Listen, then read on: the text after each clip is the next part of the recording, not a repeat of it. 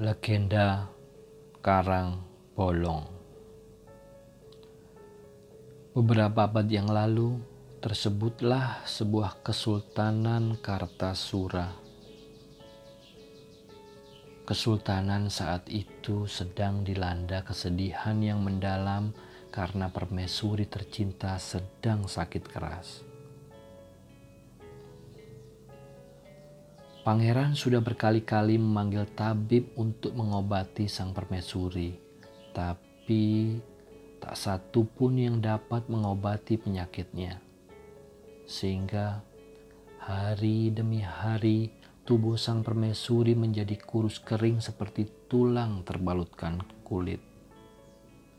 Kecemasan melanda rakyat Kesultanan Kartasura roda pemerintahan menjadi tidak berjalan sebagaimana mestinya.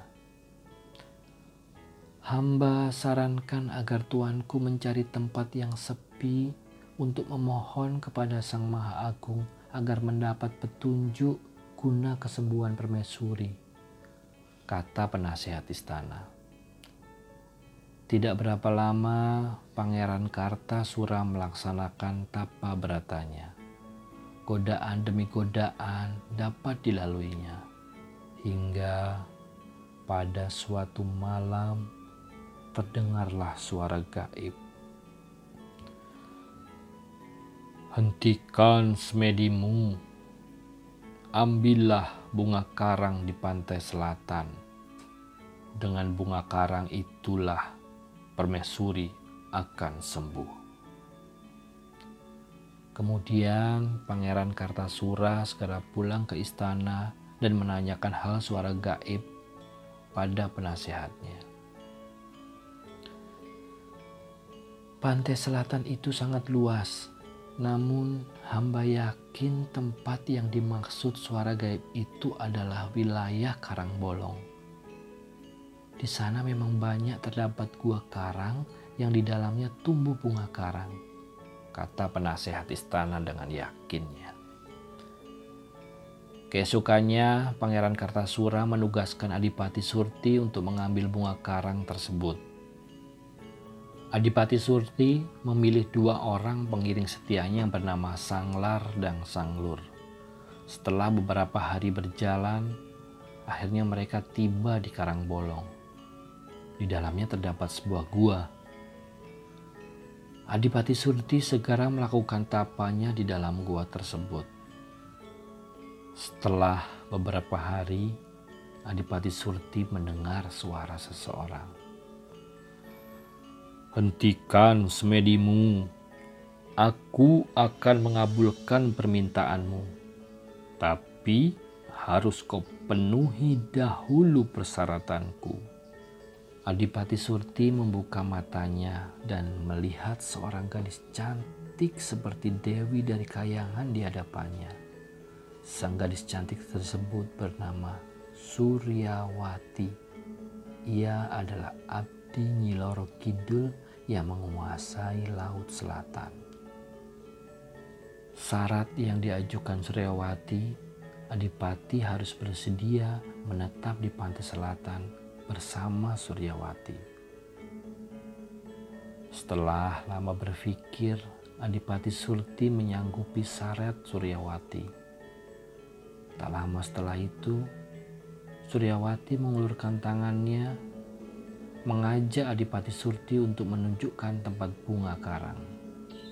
Ketika menerima uluran tangan Suryawati, Adipati Surti merasa raga halusnya terbang mengikuti Suryawati, sedang raga kasarnya tetap pada posisinya bersemedi. Itulah bunga kara yang dapat menyembuhkan permaisuri, kata Suryawati seraya menunjukkan pada sarang burung walet. Jika diolah, akan menjadi ramuan yang sangat luar biasa khasiatnya. Adipati Surti segera mengambil sarang burung walet cukup banyak. Setelah itu, ia kembali ke tempat bersemedi. Raga halusnya kembali masuk ke raga hasarnya.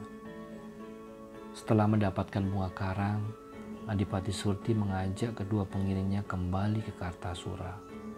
Pangeran Kartasura sangat gembira atas keberhasilan Adipati Surti. Cepat buatkan ramuan obatnya, perintah Pangeran Kartasura pada abdinya. Ternyata setelah beberapa hari meminum ramuan sarang burung walet, permaisuri menjadi sehat dan segar seperti sedia kala. Suasana Kesultanan Kartasura menjadi ceria kembali. Di tengah kegembiraan tersebut, Adipati Surti teringat janjinya pada Suryawati. Ia tidak mau mengingkari janji. Ia pun mohon diri pada Pangeran Kartasura dengan alasan untuk menjaga dan mendiami karang bolong yang di dalamnya banyak sarang burung walet.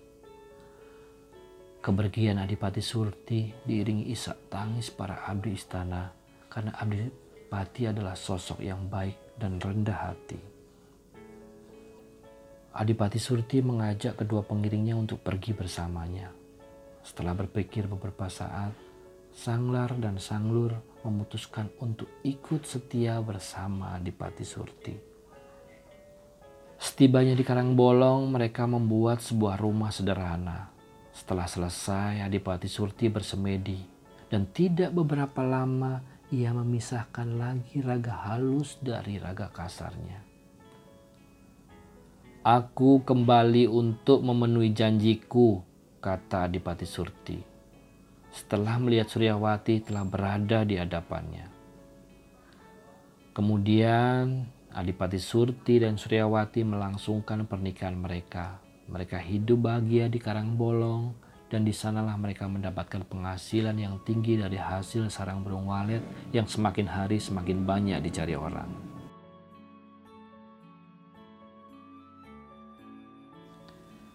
Halo koncon delok semuanya, itu tadi cerita Karang Bolong dan juga sebagai cerita penutup di episode spesial Ramadan cerita rakyat.